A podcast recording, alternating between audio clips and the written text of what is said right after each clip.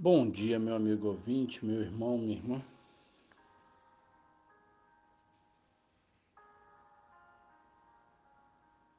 Hoje eu quero ler com vocês o livro de Atos, capítulo 20, o verso 24, o qual nós lemos assim: Em nada considero a vida preciosa para mim mesmo, desde que eu complete a minha carreira e o ministério que recebi do Senhor Jesus.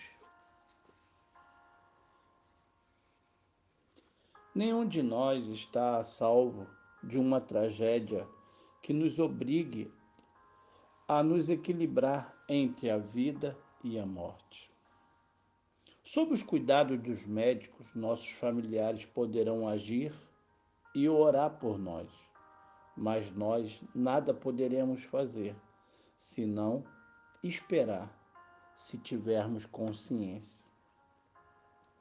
Enquanto seguimos nosso itinerário, feito de trabalho e amor, de graça e esforço, há uma pergunta a considerar.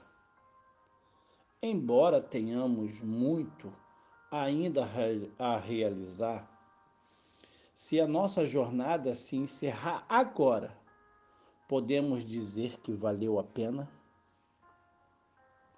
Para que a nossa vida valha a pena, seja breve ou longa, tem que ser intensa. A intensidade se realiza não na multiplicidade de tarefas, mas na boa gestão do nosso tempo, porque sabemos que é curta a duração de nossos dias somos levados como ovelha ao matadouro todos os dias. Para que realmente a nossa vida vale a pena, por muitas que sejam as atividades, tem que ser profunda, distante de tra... tragédias, tagarelices, fofocas, mesmo que divertidas, uma vida profunda é parte de um projeto muito maior. Para que a nossa vida valha a pena, por sedutoras que sejam as tentações, tem que ser verdadeira. Se o livro da vossa vida precisar ser aberto, não haverá sequer um capítulo capaz de surpreender negativamente.